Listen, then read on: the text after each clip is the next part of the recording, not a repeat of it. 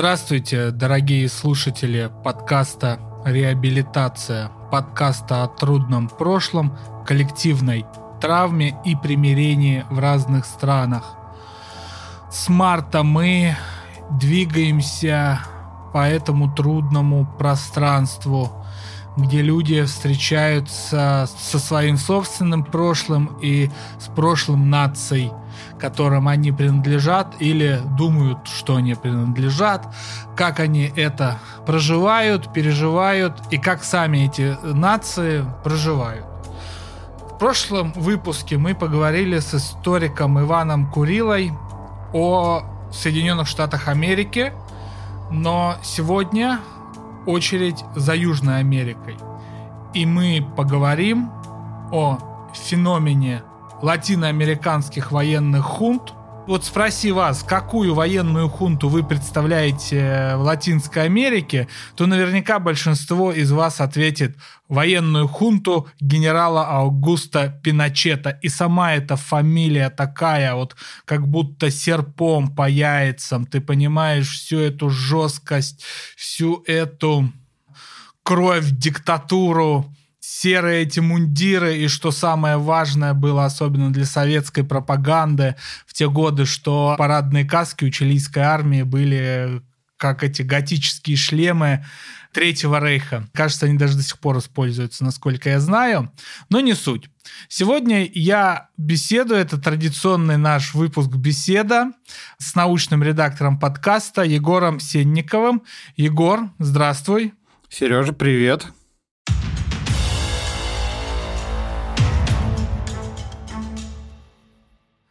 Егор, о Пиночете я узнал из выпусков новостей в конце 90-х. Вот выяснилось, что из Британии в Чили экстрадируют какого-то дедушку, который наделал плохих дел в прошлом. Я тогда, ну так просто сложились обстоятельства, ничего не знал о том, как нацистов до сих пор судят, да? А тут меня как раз поразил факт, что дед уже уехал из страны, отстранен от власти, и вот его экстрадируют э, в страну судить. Вот. Ну, Пиночет и Пиночет. Узнал, что он там свергнул левое правительство и пошло-поехало.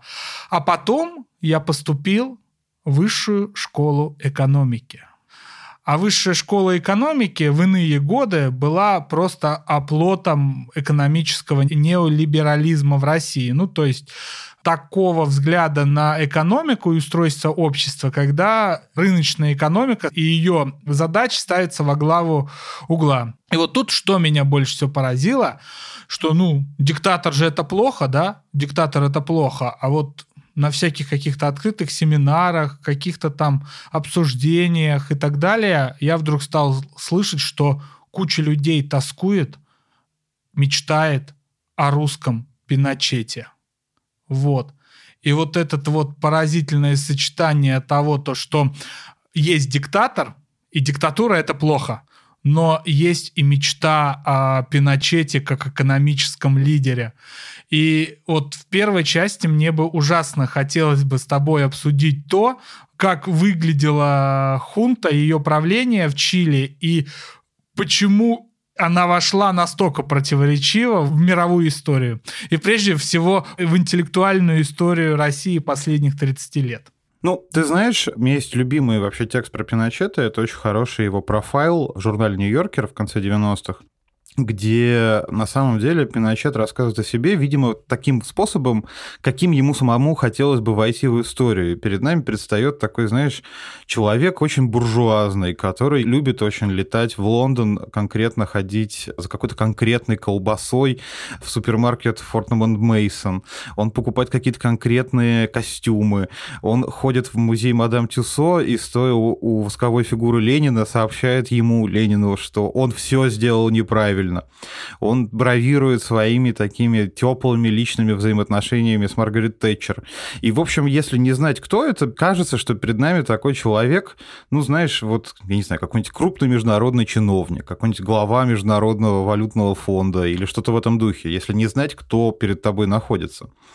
И вот мне кажется, вот эта двойственность, о которой ты упомянул, она именно и связана с тем, что диктатура, военная хунта в Чили, которая вообще продержалась почти 20 лет, лет, а если в целом считать там еще и период перехода Чили от диктатуры к демократии, то и все 30 на самом деле, она сочетала в себе такие противоречивые и довольно вроде бы не сочетающиеся вещи. То есть, с одной стороны, это был режим, который пришел буквально в результате военного переворота, убийства предыдущего президента Чили Альенде.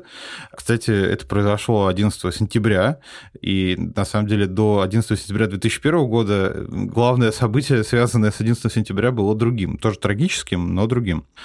И несмотря на это, несмотря на массовые убийства, несмотря на просто разгром там, коммунистов, социалистов, профсоюзных деятелей, даже деятелей христианских демократов, Пиночет с самого начала окружил себя так называемыми чикагскими мальчиками, учениками э, экономиста Милтона Фридмана, которые советовали ему перманентно и были такими постоянными экономическими советниками, советовали, как развивать э, чилийскую экономику. Это вообще важная штука. Чили – это чертовски богатая страна, потому что в ней есть э, очень много природных ресурсов, и Чили это один из крупнейших в мире экспортеров меди, и вообще одно из крупнейших мест в мире, где есть запасы меди. Вот. И учитывая, что медь это в информационный век страшно нужный материал. Да, как в бронзовом веке, так же и в наше время медь самый важный материал. Конечно, потому что компьютеры, микросхемы, все это требует меди, и, безусловно, если у страны есть такой ресурс, у нее вроде бы должно быть интересное будущее. И вот это, знаешь, тоже такая противоречивая штука, потому что у многих людей, которые, ну, так поверхностно слышали что-то о Пиночете, вот в голове есть этот такой сюжет. Жестокий, злой диктатор, но строящий либеральную экономику и приводящий страну к экономическому процветанию и успеху. Насколько можно понять, у историков и у экономистов сейчас нет, на самом деле, однозначного ответа на эти вопросы. То есть, с одной стороны, действительно, построив экономику собственников, как говорил, собственно, Пиночет, что Чили – это не страна государственных корпораций, Чили – это страна собственников. И он полномерно занимался тем, что отчасти приватизировал какие-то сегменты экономики. Другие, прежде всего, перерабатывающие ресурсы добывающие, он как бы сосредотачивал в государственных руках, но строил из них такие рыночные, рыночные корпорации, которые не, были лишены то, что он называл предубеждений социалистической эпохи, что лишал, грубо говоря, эти корпорации большого элемента социальной ответственности. Он строил из них таких капиталистических монстров. При этом нельзя сказать, что все это прямо уж привело Чили к процветанию. То есть, э, вообще-то экономика действительно, с одной стороны, росла все 70-е годы, но, с другой стороны, росло и расслоение в стране. То есть, именно при Пиночете в Чили появились долларовые миллиардеры, что, учитывая 70-е, вообще-то было, ну, необычно. Миллиардеров было не, не так, как сейчас, когда их там можно сотнями человек в списке Forbes увидеть. Как грязи. Да, да, да. Их было вообще-то считанное количество, а при нем их появилось то ли 3, то ли 5, в общем, очень много. Но, с другой стороны, бешено выросло расслоение, и на самом деле, когда в начале 80-х в Чили начался экономический кризис, отчасти связанный, собственно, с падением цен на медь, Честно говоря, нельзя сказать, что так уж много, что Пиночет мог предложить людям в, в ситуации кризиса. То есть он вроде продолжал свои неолиберальные реформы, он не пошел ни на какие там социальные выплаты, раздачу денег, повышение пенсии. Нет, это его вообще не, не привлекало. Он продолжал вместе со своими уже научившимися у чикагских мальчиков-экономистами менять чилийскую экономику. Поразительно, что именно это противоречие в конечном счете отчасти и привело его к падению и его режим, потому что на самом деле в какой-то момент э, он построил экономику, в которой лично он сам был, в общем-то, и не нужен. Крупный капитал, крупные компании, государственные корпорации в какой-то момент поняли, что Пиночет им скорее мешает, чем помогает, а сами они уже научились работать в свободном рынке и вести себя абсолютно безответственно по отношению к стране. И отчасти, конечно, смещение Пиночета в конце 80-х – это совпадение, с одной стороны, недовольства огромного огромной части населения, которое в результате вот этого расслоения стало беднее, и недовольство богачей, которые, в общем-то, поняли, что они без Пиночета прекрасно могут справиться. Вот если говорить о том, что ты вначале спрашивал, почему, почему он так в России, особенно в высшей школе экономики, был популярен, мне кажется, как раз в силу сходства, с одной стороны, экономик и ситуации. И в силу вот этой фантазии, которую сам Пиночет транслировал, что можно быть жестким, что можно быть, в общем-то, плевать на коммунистов, на социалистов, на профсоюзы, на, не знаю, на журналистов, которые говорят что-то не то, но при этом построить вот такую либеральную экономику, которая, так сказать, интегрирует тебя в мировое пространство. Тут россыпь, конечно, аналогии начинаются, но не будем э, про них. Они между строк. Да, да, да. У нас есть подкаст между строк.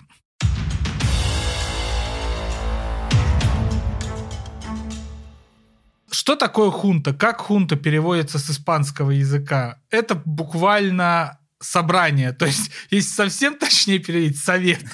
Власть хунта – это советская власть, да? Ладно, это я, конечно, немножко утрирую, но суть в том, то, что латиноамериканский э, мир и Испания тоже, вот испаноязычный мир, я бы даже так сказал, он выработал за свою историю вот это вот явление и понятие хунты, собрание, когда люди, объединенные общими интересами и вопросами, как бы объединяются с друг другом и пытаются их решить. Вот, ну, например, мы об этом не говорили еще в рамках подкаста «Реабилитация», но, возможно, когда-нибудь поговорим. О том, как, например, в Испании хунты помогли деконструировать режим Франка. Смешно звучит, да, но речь идет о так называемых соседских хунтах, когда люди, ну, понятно, что тотальная фашистская диктатура Франка в Испании, но люди на низовом уровне объединяются, чтобы обсуждать, как им лавочки красить, и это называлось соседские хунты.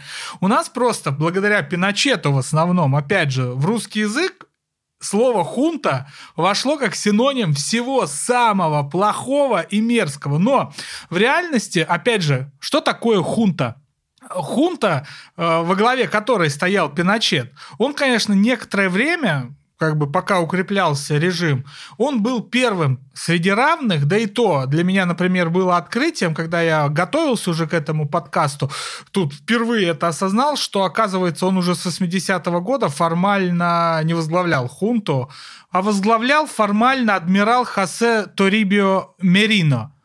И это, конечно, интереснейшая история, а еще с учетом, что внутри самой хунты, вот этих э, собравшихся генералов, были разногласия там постоянные, да, кто-то из них был более фашистским и мистическим, а кто-то, например, как генерал э, Густаво Ли, который заведовал авиацией, он вот был гораздо большим таким фашистом, последователем э, Эволы и вот э, веры в мистическое предназначение и вот в эти вещи. И он как-то туда тянул. А Пиночет, конечно, больше любил, как ты выразился, чикагских мальчиков Фридмана.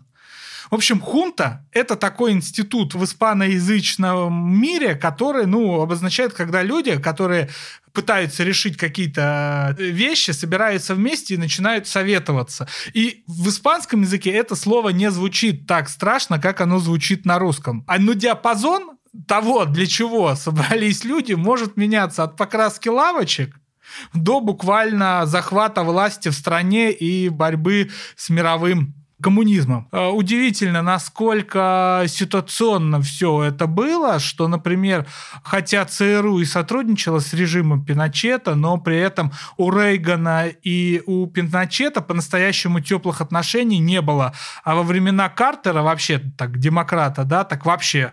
При этом Тэтчер, которая очень сблизилась и подружилась с Пиночетом, воевала с хунтой э, в Аргентине, с аргентинской хунтой, которая при ближайшем рассмотрении. Вот тут, кстати, я бы хотел бы, чтобы ты провел компаративистский анализ, Егор. Вот, например, одновременно, практически год в год, появляются две хунты в Аргентине и в Чили. Вот в чем их сходство и различие? Вообще занятно, что и эти две хунты воевали друг с другом. Общего, наверное, я думаю, похожие основания этих режимов. То есть, грубо говоря, здесь должно прозвучать страшное слово ЦРУ и операция «Кондор». В 70-х и 80-х ЦРУ в сотрудничестве с разными правыми режимами проводила так называемую операцию «Кондор». Она всячески поддерживала эти правые военные режимы, и вот как раз сотрудничество не с политическим, по сути, ведомством, а со спецслужбами у всех этих режимов было более-менее постоянным и хорошим. Эти основания, которые были общими, это, конечно, была перманентная угроза роста социалистических э, или коммунистических движений, а они, в свою очередь, были популярны ровно по той причине, что эти страны и без того были довольно расслоенными внутри. Еще от испанцев и в случае Бразилии от португальцев повелось вот это латифундистское основание экономики, когда есть небольшой класс привилегированных землевладельцев, которые, по сути, владеют всей экономикой, всей страной. В случае Бразилии это вообще приводило к тому, что были две крупные партии промышленников, которые время от времени назначали каждый своих там политических лидеров. И вот этот небольшой класс капиталистов, он боялся всегда, опасался того, что эти настроения могут быть использованы против них. Если говорить о разнице этих режимов, то, конечно, во-первых, аргентинский был гораздо жестче. То есть э, Пиночет при всей своей, как бы, ну, вошедшей в легенды жестокости, Пиночет, э, его количество жертв измеряется, ну, тысячами. А в Аргентине речь идет о десятках тысяч, причем десятках тысяч людей, пропавших совершенно без каких-то следов. То есть вот так называемая грязная война, которая шла в Аргентине, это буквально, когда люди просто пропадали. Вот ты там выходишь на лестничную площадку, а там нет соседа, его нету не в смысле, что там есть какой-то арест, там есть какая-то процедура, а его просто, скорее всего, увезли ночью и убили, и его найдут там спустя годы. И это происходило не только в городах, это происходило в деревнях, это происходило с разными крестьянами, которые казались подозрительными спецслужбам или полицейским, казались какими-то не самыми, не знаю, лояльными. И потом уже в 80-х, в конце 80-х или в начале 90-х эти братские могилы находились э, исследователями, которые пытались, в общем, раскопать преступления прошлого. Чилийский режим иногда так себя вел, и есть довольно много случаев, когда были похищены и убиты разные люди, но все же своими главными врагами чилийский режим видел именно активистов, политиков, журналистов, ну, грубо говоря, реже его жертвами становились просто обычные люди, которые могли показаться нелояльными. Аргентинский режим в этом смысле был гораздо более интенсивный, и в то же время аргентинский режим не то чтобы стремился уж очень сильно строить какую-то либеральную экономику, он скорее консолидировал власть крупного капитала в руках как бы, небольшого класса, который, в общем, охранялся этой хунтой. Ну и плюс аргентинская хунта была гораздо более коллективной.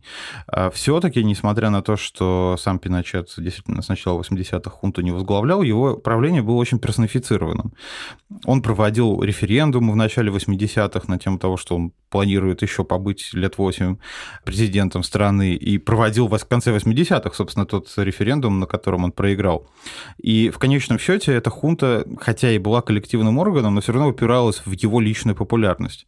В аргентинской хунте было по-другому, и вот многие люди, наверное, даже не помнят или не знают, как звали-то, собственно, аргентинского военного диктатора, который и развязал войну с Великобританией. Его звали Гаутиери, и после этого поражения Британии его, собственно, коллеги по хунте сместили, но вообще такой яркой, отдельной, конкретной личности все равно Аргентина не дала. Понятно, что историки будут знать про конкретных людей, про Хорхе Виделу и про разных более-менее важных аргентинских военных, но она явно была менее такая, знаешь, как можно сказать, миметичная. Там не было вот такой фигуры, которая пришла и молча поправила все. Это был такой конгломерат усатых военных, которые решили э, взять власть в свои руки.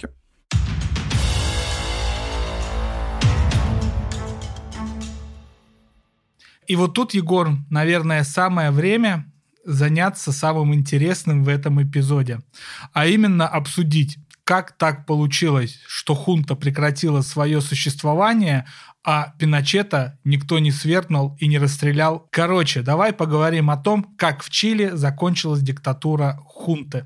Ты знаешь, вообще, вот мне кажется, с Пиночетом такая важная история, Он родился в городе Вальпараисо. Это главный торговый чилийский город. И все, что я лично знаю в Вальпараисо, я знаю из фильма Юриса Ивенса, который в 60-х, великий документалист, снимал как раз в Вальпараисо, а текст к этому фильму эссе писал Крис Маркер, великий режиссер. И главное, что я понял о Вальпараисо из этого фильма, это то, что это город, так как он расположен на берегу моря и в горах, это город, в котором все постоянно движутся вверх и вниз. И вот Пиночет вырос в этом городе. И на самом деле всю свою карьеру он стремился наверх, причем какими-то семимильными шагами. Он там уже в 17 лет стал служить в армии, он довольно рано женился, причем женился тоже из карьерных соображений, все время пер вверх. И на самом деле своей жене он говорил, что мечтает стать когда-нибудь главнокомандующим чилийской армии, но при этом всегда понимал, что его реальный потолок – это полковник. Но жизнь распорядилась иначе, и, собственно, тот самый президент-социалист Альенда его и назначил верховным главнокомандующим, и потом, собственно, Пиночет его и сверг. И вот этот режим его, он был построен, как мы уже обсудили, как режим не самой высокой интенсивности. То есть его репрессии, они были, ну, не то чтобы точечные, но узконаправленные. Понятно, что мы имеем дело с режимом, который строил концлагеря, мы имеем дело с режимом, который довольно, знаешь, так постмодернистски организовывал пыточные в бывших офисах социалистической партии Чили. Мы имеем дело с режимом, который, в общем, никогда не был полон каких-то сантиментов к протестующим. И в то же время этот режим не мог существовать оторванно от реальности, и более того, Пиночет это понимал. Вообще он понимал, что его судьба вряд ли приведет к тому, что он будет на своем посту пожизненно. И как раз из этих соображений еще в конце 70-х, вскоре после того, как он разогнал парламент, вскоре после того, как он изменил Конституцию, он ввел, собственно, в Конституцию правило, что бывшие президенты и часть военной хунты, они имеют право стать пожизненными сенаторами в чилийском парламенте. И этот пост, в общем, неотъемлем от них.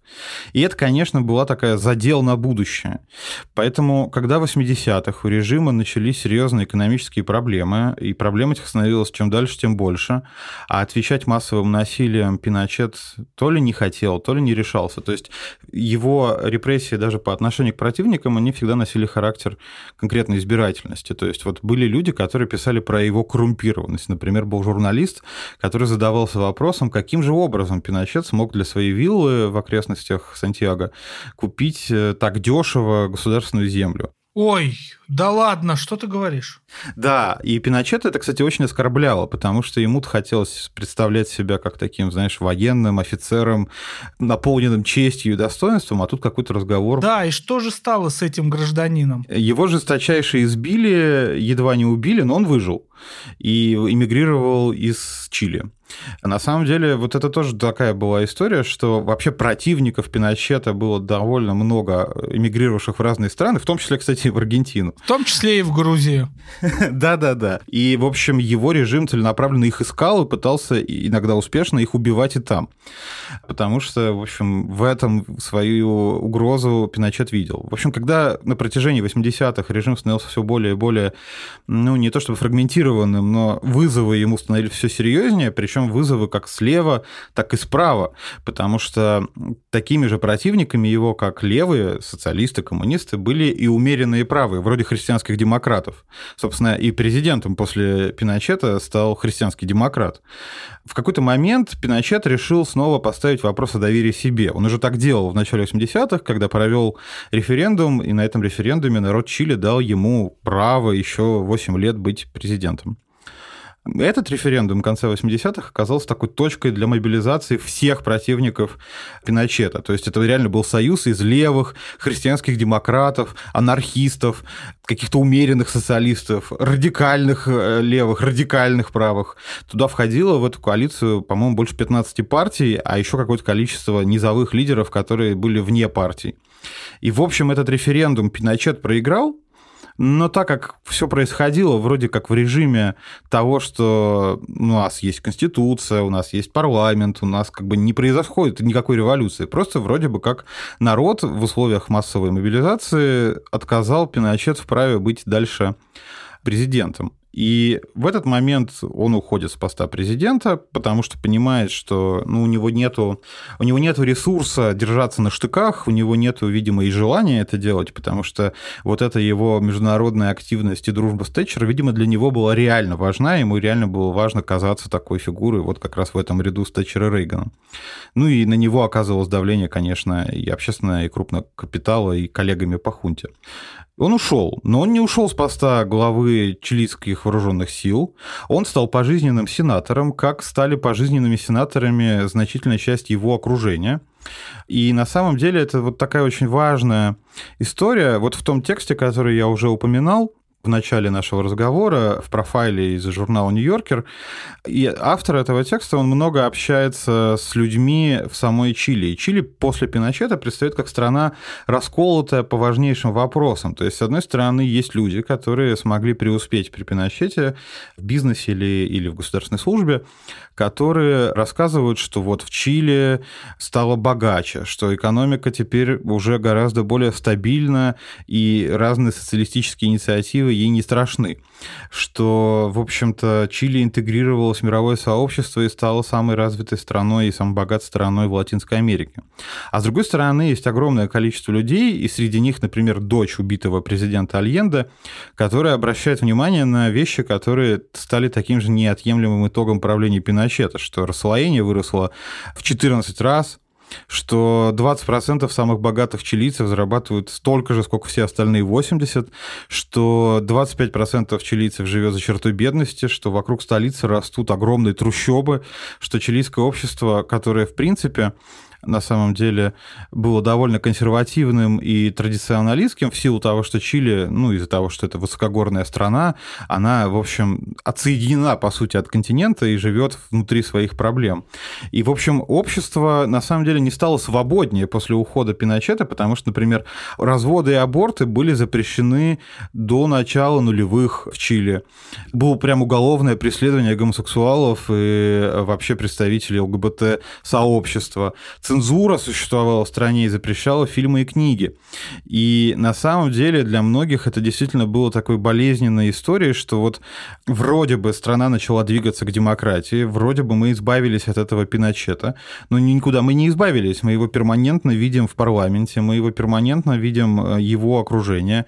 Он по-прежнему до 98 -го года руководил вооруженными силами, и его наследие, он смог его так встроить в общество, он смог его сделать вроде бы не неотъемлемой частью чилийских ценностей государственных, что само его устранение из власти фактически не привело к тому, что он оттуда ушел.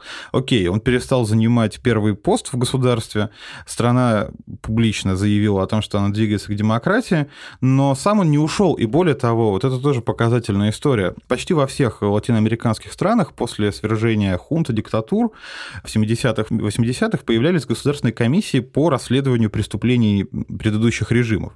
Комиссия такая была и в Чили, комиссия Реттига, она подготовила доклад, но опять же он был такой очень узконаправленный, то есть он выделял какое-то количество офицеров, принимавших участие в массовых убийствах, он рассказывал о эскадронах смерти, которые существовали в Чили, но количество жертв было описано довольно небольшое, около трех тысяч человек, и в целом не то чтобы это представлялось как отдельные эксцессы на местах, но выводы из доклада были сделаны примерно такие.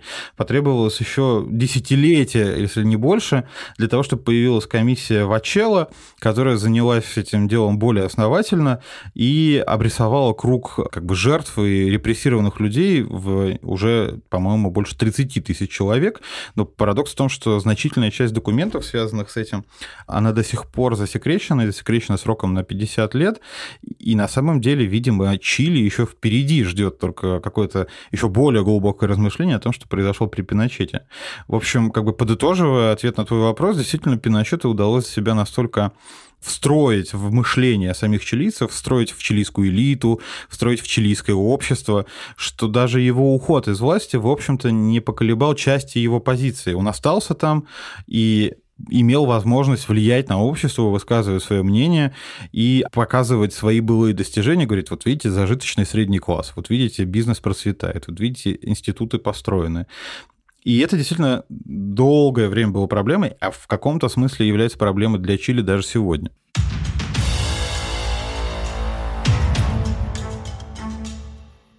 Почему в итоге Пиночета судили? Как он все-таки оказался низвергнут до суда? Как это все происходило? Я думаю, тут произошло несколько важных вещей. Он, с одной стороны, слишком полагался на то, что внесенные им поправки в 80-х в Конституцию его обезопасят вообще навсегда. Но на самом деле это, конечно, было ошибкой, и ошибкой ведь в каком еще смысле? Вот, между прочим, мы с тобой э, в предыдущих эпизодах говорили об Алжирской войне, и там было большое количество офицеров французских, которые привыкло пытать, убивать и насиловать людей, которые были им неугодны. Многие из них впоследствии оказались на службе у разных латиноамериканских диктатур и учили их и политической, такой полицейской деятельности, и пыткам, и тому, как организовать таргетирование конкретных врагов, среди оппонентов. И на самом деле это интересный факт, что преследование Пиночета началось с того, что его затребовала экстрадиция Испания, потому что испанские граждане пропали или были убиты в Чили во время его правления. И на самом деле Пиночет, который в тот момент лечился в Лондоне, надеялся, что его не будут экстрадировать из Англии, потому что, дескать, он пожизненный сенатор, и вообще, видимо, у него были какие-то договоренности с частью британских элит. Но на практике выяснилось, что все эти его попытки себя обезопасить, попытки вписать в Конституцию, а главное, вот этот его консенсус, которого вроде как ему казалось он добился в обществе, они, в общем, оказались недолгоиграющими. То есть в Чили выросло новое поколение людей, новое поколение политиков, которые задавались вопросом о том, какого черта у нас торчат все в Сенате люди, на которых кровь, на которых убийства, которые были жестокими э, убийцами. Почему вообще должны с этим мириться? То есть вот для тех людей, которые этот процесс начинали, переговорный с Пиночетом и его окружением, конечно, Пиночет был сущностью, ну, как бы неотменяемой. Это власть у него была, а им нужно было с ним договариваться, как бы используя то общественное давление и давление улиц, которое у них было. Но все последующие политики вообще-то в этих договоренностях не участвовали, и более того, их раздражало сам факт, что они как бы сидят с этой кровоточащей историей прямо внутри своего политического класса. И я думаю, тут совпало несколько вещей. С одной стороны, давление внутри самой Чили было достаточно большим, консенсус оказался не очень долговечным, его постоянно размывало просто время, а главное, чем свободнее становилось Чили, тем больше становилось разговоров о том, что, собственно, творилось при Пиночете.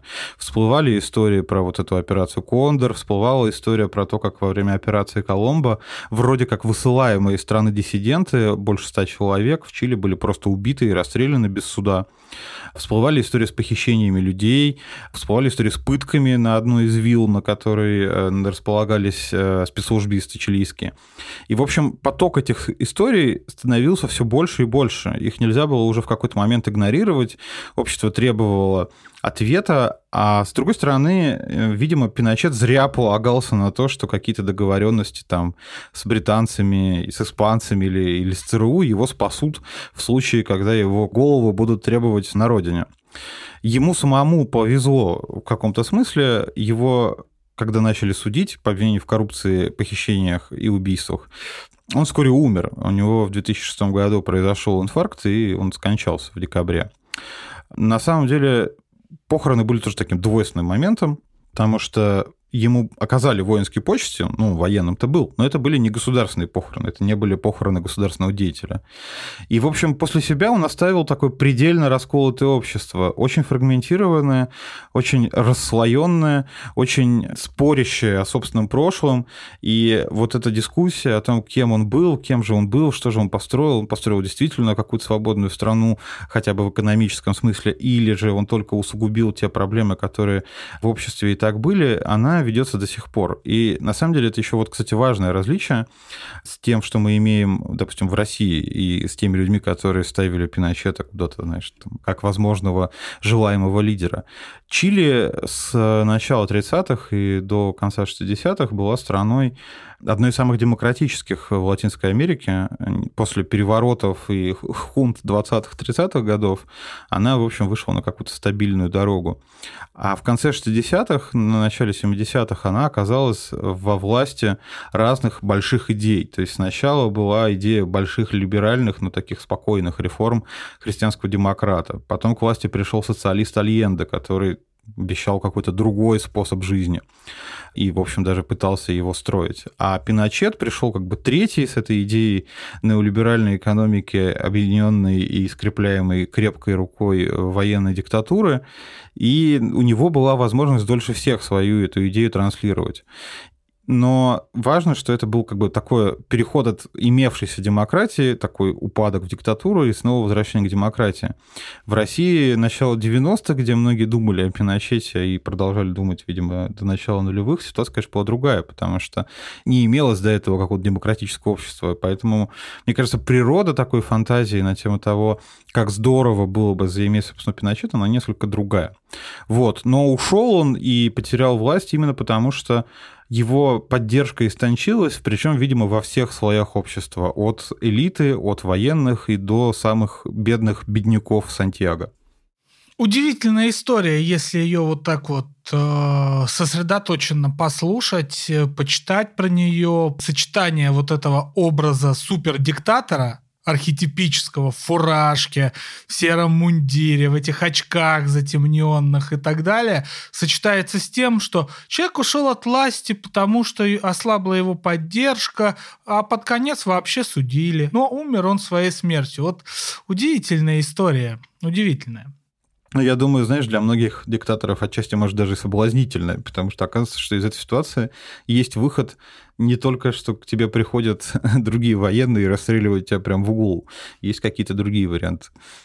Ну, для этого нужно подразумевать, верить, по крайней мере, и работать на эти какие-то другие варианты, потому что не каждый диктатор может похвастаться тем, что он после себя оставляет образ, по крайней мере, такого большого экономического реформатора, тут можно спорить. Вот если ты левый, ты в жизни не будешь хвалить Пиночета вот в принципе ни за что. А если ты все-таки находишься в диапазоне каких-то там правых идей, либеральных, да, есть над чем задуматься. Но это долгий разговор, а с другой стороны, и мне это кажется тоже важно подчеркнуть, что вот история про Пиночета, э, например, отлично иллюстрирует тезис, что каким бы ты ни был э, диктатором, да, ты все равно э, всегда можешь рассчитывать, что часть людей из последующих поколений не только будет тебя судить, но всегда будет относиться к тебе как к светлому образу и искать в тебе вдохновение. В общем, не все так однозначно. Всей правды мы не знаем и никогда не узнаем. Ты знаешь, напоследок, вот так прощаясь с Пиночетом, хочется еще сказать, что вот, ну, я рассказал о том, что после него доклады, которые были о жертвах, они, в общем, были неполными. И это тоже важная, важная история, потому что в других странах, в диапазоне от Парагвая до Аргентины, от э, Колумбии до Боливии, мы видим вообще довольно большие усилия местных историков, местного общества, местных журналистов как-то разобраться с этим. И на самом деле там действуют постоянные институты террора, которые исследуют, что же происходило в этих странах во время диктатур, которые пытаются свести воедино все эти десятки тысяч жертв и найти какое-то объяснение того, что произошло. В Чили не совсем так. То есть, действительно, эти доклады, они скорее были таким отчасти важным для счастья общества, особенно для людей, которые были сами пострадали, сами сидели, или их родственники были убиты и уничтожены. Но даже мемориальные практики, они, в общем, носят такой характер очень расколотый. То есть есть действительно большое количество людей до сих пор, которые каждый год празднуют 11 сентября как приход Пиночета к власти, и есть люди, которые до сих пор празднуют его свержение, и есть, конечно, вот какие-то, знаешь, ну, такие мемориальные компромиссы, как вот стадион в Чили, названный именем Виктора Хара. Виктор Хара — это был э, чилийский певец-социалист, который был убит сразу же практически после переворота и прихода Пиночета к власти. Его запытали на стадионе, избили и убили, и выкинули тело на улицу. Вот сейчас один из стадионов в Чили носит его имя, Сантьяго, но это такое примирение, ну, такое умеренное. То есть мы это помним, но мы на этом не будем уж сильно акцентироваться.